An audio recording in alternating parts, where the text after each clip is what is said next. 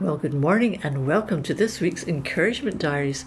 And boy, am I excited because something spectacular happened in the last week or so, which got me very excited because it was all to do with something I dreamt about for years coming to pass.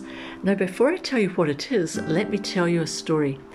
There was a fellow called Caleb who worked for, he was involved with a really big organization, and he and his team were sent out on a, a missions trip to meet up with another, you know, big organization to see about a takeover and what would happen with that.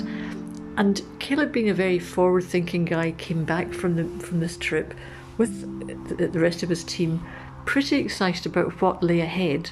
But what happened was when they went to present the findings of their information gathering exercise to the boss, that most of the teams could only see the things that were problems about the potential takeover.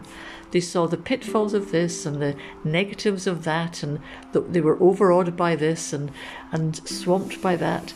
And in the end, it was only Caleb and his friend Josh who said, "Well, we can, we could, we could go ahead with this. It isn't a problem. We can do it." But in the end, what happened? It was overruled. So he and his friend Josh had to wait a long time. In fact, it was forty years and then came the point where the takeover actually happened, by which point all the people in the original team were no longer in, were no longer in employment.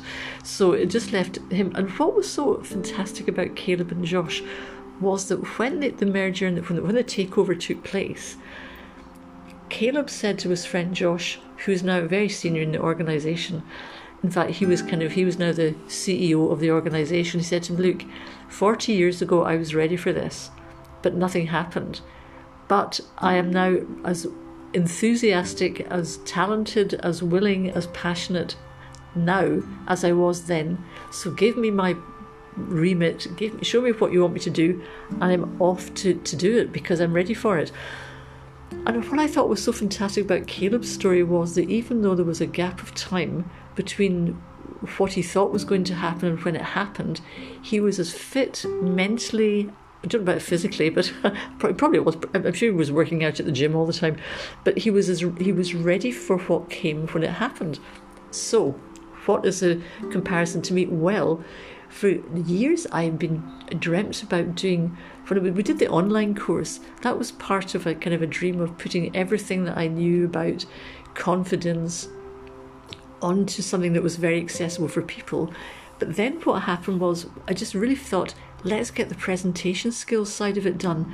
Everything that I've delivered for corporates in different countries, everything I've delivered on communication, let's put it into one thing and just put it on the website as well too. So what what has thrilled me, re-energized me and just filled me with joy is, is that this month on www.getconfidencecourse.com we have got the hip hop happening, not just the confidence but the presentation skills courses all up, all live, with a very Tom, who's done a fantastic job on kind of things like little funny animal pictures with captions about bored audiences and stuff like that.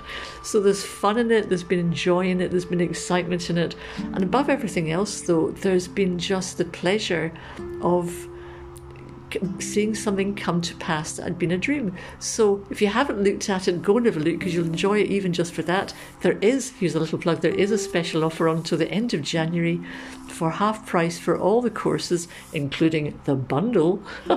Isn't jargon amazing? What with bundles? I love the one, don't you, when you go out somewhere and everything is loaded. Whatever you want to buy to eat, it's loaded. I don't know where that came from, but um, I can do with unloadable things, but that was hysterical.